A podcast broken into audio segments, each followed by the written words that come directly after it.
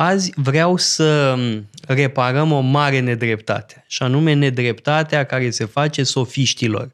Pentru că termenul de sofist este întrebuințat aproape invariabil într-un sens peiorativ. Ori, se, se vede că am ajuns la unul din subiectele tale preferate. Mari sofiști, uh, Gorgias, Protagoras, Hippias, Prodicos, sunt niște figuri fabuloase absolut fabuloase și mari uh, intelectuali ai secolului V. De-al există și o a doua sofistică mai târziu. Tradiția sofistică nu a dispărut cu totul. Eu aș spune că sofiștii sunt uh, inventatorii, creatorii uh, învățământului superior.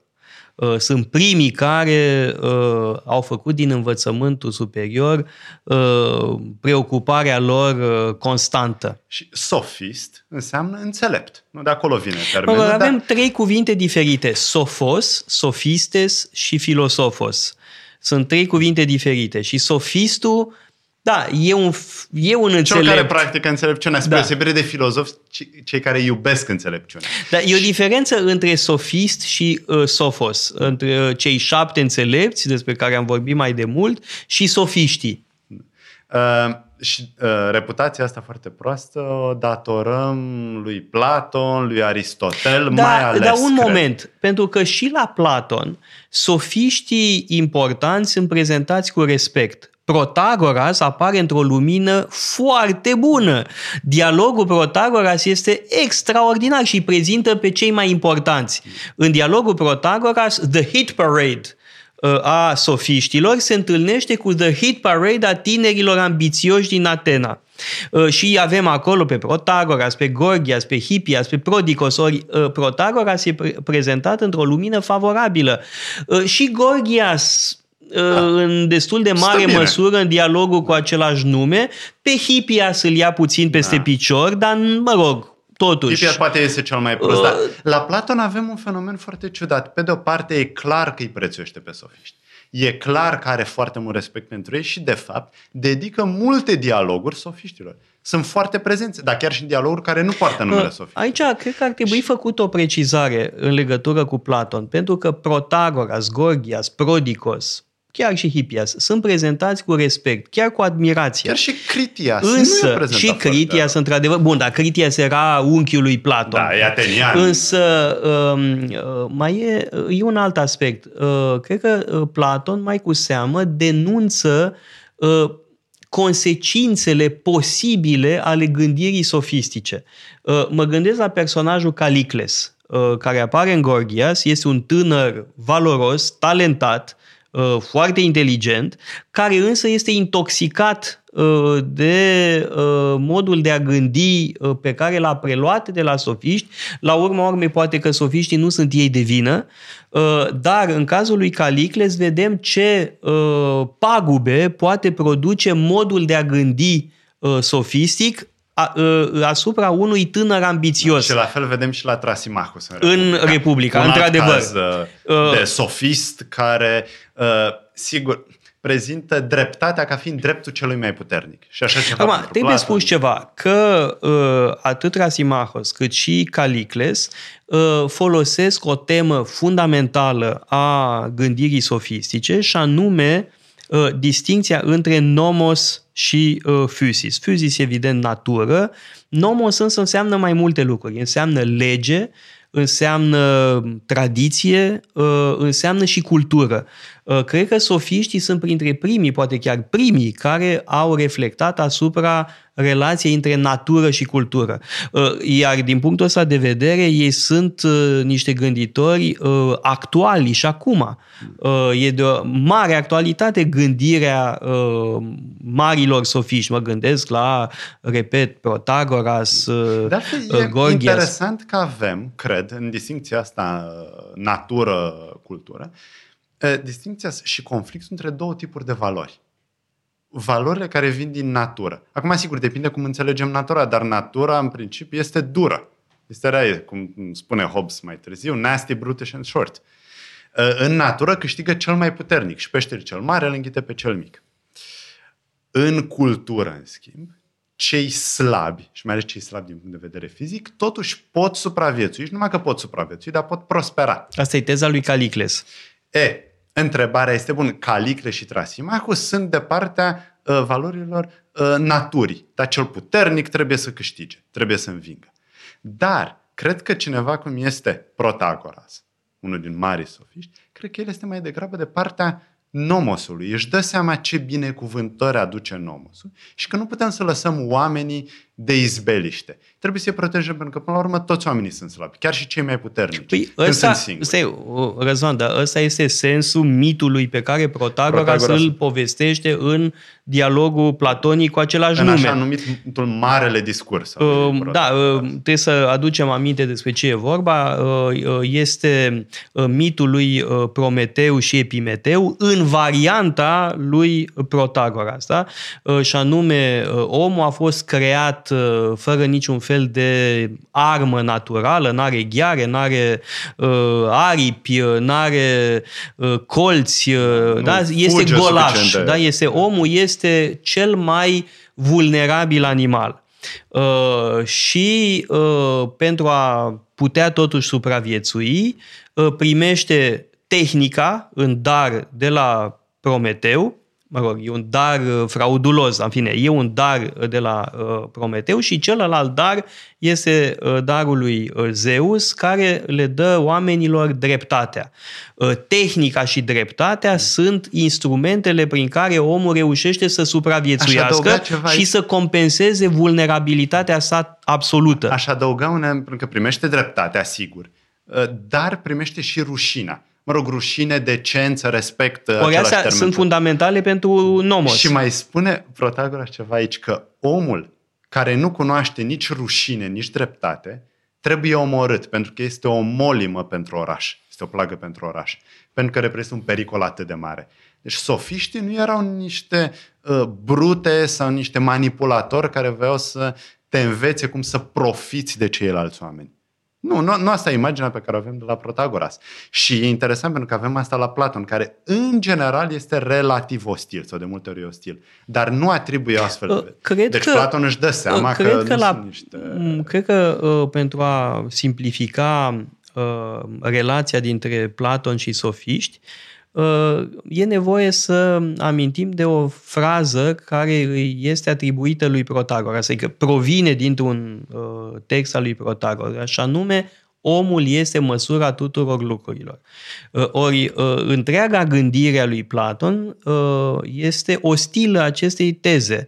În viziunea lui Platon, omul nu este măsura tuturor lucrurilor. În ultimă instanță, divinul este măsura tuturor lucrurilor. Bun, putem înțelege divinul uh, în vari sensuri. Uh, dar asta este opoziția frontală, radicală între Protagoras și uh, Platon. Atenție, asta nu înseamnă că toți sofiștii gândeau la fel. Uh, toți sofiștii însă au în comun această uh, distinție între nomos și physis. O găsim și la alții, nu doar la uh, Protagoras și pare a fi una dintre tezele fundamentale a gândirii sofistice, o găsim de pildă la Tucidide. Uh, Tucidide este foarte influențat de gândirea uh, sofistică, așa cum vom uh, vedea Aș vrea în să curând. revenim la problema relativismului. Omul este măsura tuturor lucrurilor, despre cele ce sunt că sunt, despre cele ce nu sunt că nu sunt. Asta e fraza care e citată în Tetet, în dialogul Tetet. De altfel, eu să mărturisesc că dacă aș putea să recuperez niște opere antice, opere complete ale unor autori uh, uh, pierduți astăzi, eu aș alege pe Heraclit și pe Protagoras dintre cei dinainte de Platon. Mi se par Și pe Epicur, important. cred că la Bine, dar după aia, bun, Epicur și Crisip. Dar ăștia doi după. Uh, Protagoras, iată din se că eu nu cred că e un relativism simplu. Da? Că fiecare crede ce vrea și realitatea arată așa după cum îi tună fiecare. Există două tipuri de relativism. Odată un relativism în cunoaștere. Dacă un eveniment pare uh, fiecăruia într-un mod diferit, deci evenimentul este diferit pentru fiecare. Asta e o interpretare. Dar mai e și altă interpretare a relativismului etic. Și iarăși nu este o uh, bazaconie postmodernă. Pentru că de genul așa vrea mușchii mei. Așa vrea mușchii mei. Da. Nu, pentru că eu cred că e util să îl înțelegem pe Protagoras de la problema uh, unui proces în tribunal. Da? Ce problemă au jurații? Jurații trebuie să afle adevărul. Numai că ei nu sunt prezenți la momentul făptuirii crimei. Deci ei nu au contact niciodată cu realitatea. Și atunci ei trebuie să înțeleagă ceva la care nu au acces, după cum li se pare. Ori, Protagoras, cred că ar spune. Ei trebuie să facă ceea ce este util pentru cetate, pentru că Protagoras înlocuiește absolutul etic, adevărul, falsul, binele sau rău, cu ceea ce este util. Și ce este util Mică pentru Mică cetate? paranteză, uh, în dialogul Protagoras avem prima uh, formulare a unei gândiri utilitariste. Uh, și nu întâmplător în acest dialog, pentru că Protagoras este părintele utilitarismului. Da. Și ce înseamnă util? Da? Odată să găsești mărturiile cele mai bune, dar să pedepsești astfel încât să reformezi, să îmbunătățești. Nu pedepsești ca să refaci ceva rău petrecut în trecut. Oricum nu, nu se mai poate. Gata, a plecat trenul ăla din gară, nu mai, nu mai ai cum să recuperezi, să învii un om. Nu se mai poate. Dar poți fie să pedepsești pe făptaș, astfel încât să nu mai facă a doua oară, fie să-l pedepsești pe făptaș, astfel încât să fie o lecție pentru ceilalți din cetate. Deci, până la urmă, Protagoras, când spune că trebuie să înlocuim binele și rău cu ceea ce este util, nu spune că fiecare face ce trece prin cap și nu mai trebuie să avem legi. Nu, din conte, trebuie să avem legi. Sunt convenții, dar sunt utile. Și trebuie să găsim ceea ce este util pentru noi aici, pe pământul ăsta, fără să mai visăm la mm, chestiuni divine pe care oricum nu putem să le cunoaștem, cum ar vrea Platon. Da, ordinea socială este făcută de om. Da, da este Ea... rezultatul mă rog, artificiului, a convenției, da, nomos înseamnă și convenție. convenție da. Și mai e un aspect important. Protagora spune la un moment dat, iarăși un citat faimos, nu știu dacă există zei sau nu, nu pot să știu cum sunt, nu mă pot pronunța și mai bine nu spun nimic pe această temă. Însă agnosticismul din această frază nu înseamnă respingerea religiei, pentru că religia este utilă, religia este reintrodusă în cetate prin nomos, prin convenție. Adică există o utilitate a religiei, este o, o argumentație de tip Voltaire. Da? Si Dieu n'existe pas, il faudrait l'inventer. E adevărat că la Protagoras avem agnosticismul pe care putem să-l interpretăm așa binevoitor sau pur și simplu poate că Protagoras ne spune ceva despre dificultatea de a cunoaște lucruri despre zei. E adevărat că la sofiștii ceva mai târziu, dar la Critias, se pare că asta se transformă în ateism. Avem celebru fragment Sisif, da. unde în Critias îi atribuie personajului Sisif ideea că zeii nu există, zeii au fost inventați de cei care vor să se asigure că oamenii nu fac nimic rău chiar nici atunci când nu sunt da, văzuți dar nu de putem nimeni. trage nicio concluzie clară din acest pasaj, pentru că uh, aceste blasfemii sunt atribuite unui personaj negativ. Sigur. Bun. Deci Bun, nu e sisif, clar ce da. vrea să spună, nu e deloc limpede. Pe de altă parte, sigur, Critia s-a jucat un rol sinistru în, uh, așa zis, tiranie a celor 30, în 404-403 uh, în uh, Atena. Însă mai e un aspect extrem de important al învățăturii sofistice și al practicii sofistice și anume retorica. Sofiștii sunt mari profesori de retorică. Nu întâmplător, dialogul lui Platon despre retorică are numele unuia dintre cei mai faimoși sofiști, anume Gorgias. Dar retorică preda și Protagoras, toți erau preocupați de retorică și aici joacă un rol foarte important contextul democratic. Da.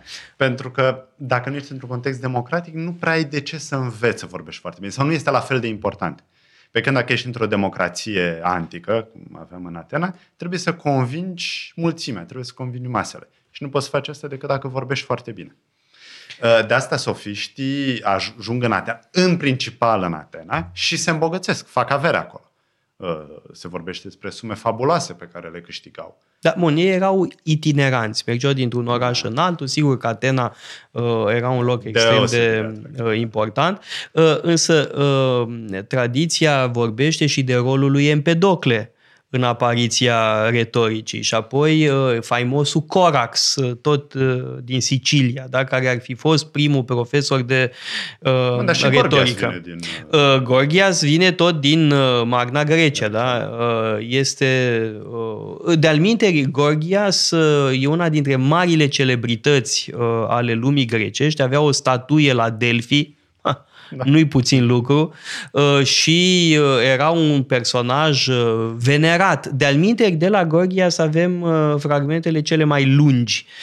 Este vorba, de pildă, despre faimosul lui discurs în apărarea Elenei.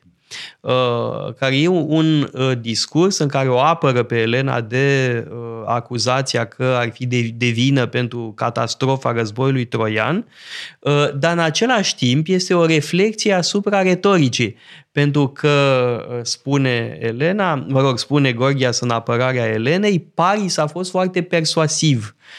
Paris a, a știut să o convingă să îl urmeze uh, în Troia. Da? E un text superb, un text foarte frumos din punct de vedere literar uh, și uh, ne spune ceva foarte important, și anume practica sofistică uh, de a-i uh, pune pe elevi să susțină teze greu de susținut. E ceea ce ei numeau a face uh, discursul slab puternic, da? să susții teze dificile.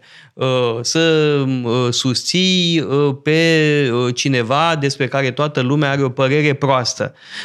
Ori tipul ăsta de exercițiu este foarte valoros.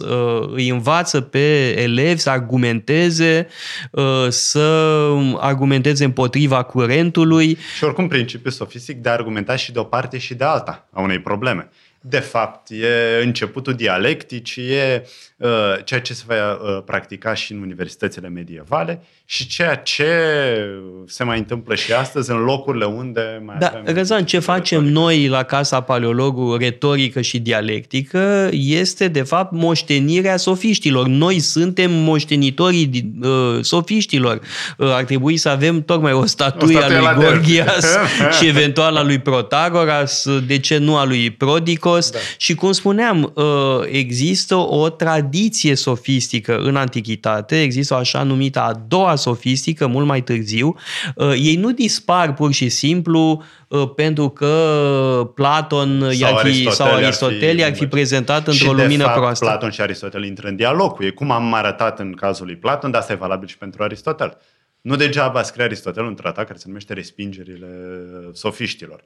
Tocmai pentru că este atât de interesat de argumentările fascinante pe care le practică acești intelectuali și primi învățători și universitari ai Greciei antice. De fapt, era uh, un, un tip de învățământ superior mult mai bun decât cel de acum, că nu exista birocrație universitară.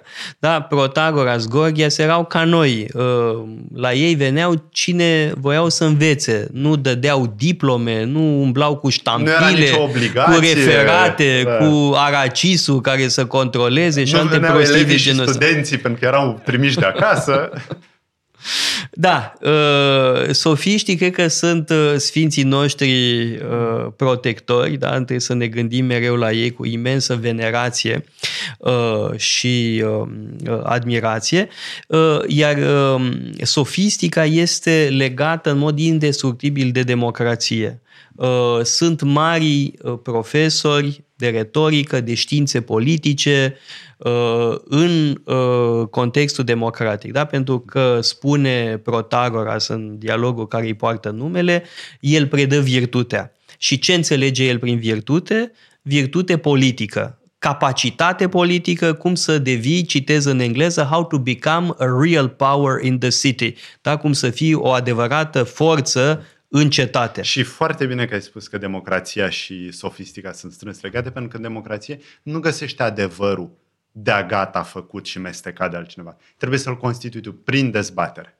Trebuie găsit adevărul, trebuie căutat mai și nu o să ai niciodată un adevăr da, acum, bătut în Ce spunem noi acum e foarte diferit de ce spunea Platon. Da? Pentru că Platon, chiar dacă îi admira ca uh, persoane, totuși considera că legătura dintre sofistică și democrație e o mare problemă. Pentru democrație. Uh, și, uh, și pentru sofistică. Da. uh, da, e o problemă de ambele părți, uh, Platon nefiind un mare prieten al democrației. Uitați-vă pe site-ul paleologu.com, avem o sumedenie de cursuri pasionante și mai cu seamă o pleiadă de lectori excelenți.